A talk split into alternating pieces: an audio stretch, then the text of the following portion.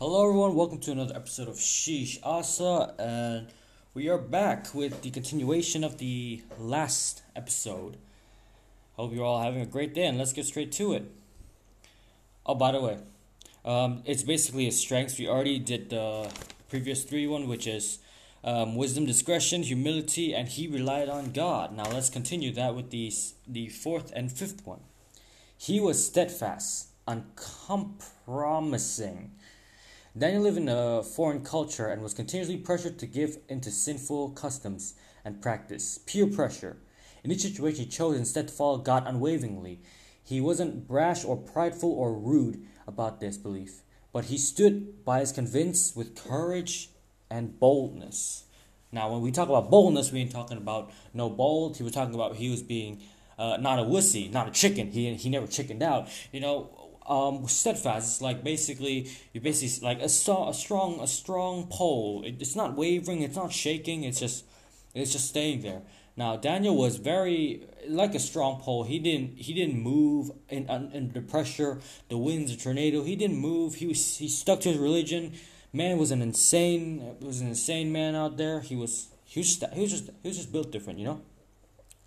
The fifth one and the last one Daniel was courageous. Daniel was very bold. He he pronounced the true meaning of the dreams and visions even when those would be negative and unpopular.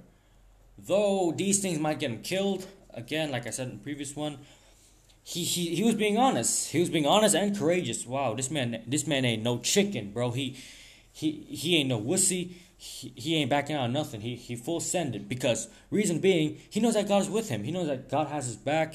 Because God wouldn't leave him nor forsake him. He's never gonna, God's never to give him up. Uh, he's never to let him down. And that's Rick Roll again.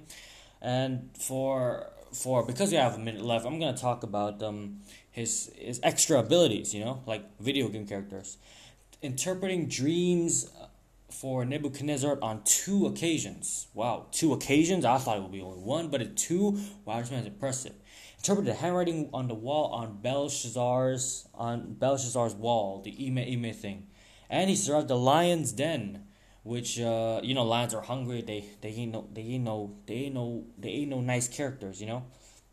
And the visions about the future of the world. He see he's seen some stuff, man. He this man's good. He's seen some stuff.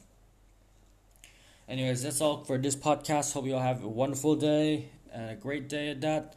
And I'll see you guys in the next podcast. Bye bye.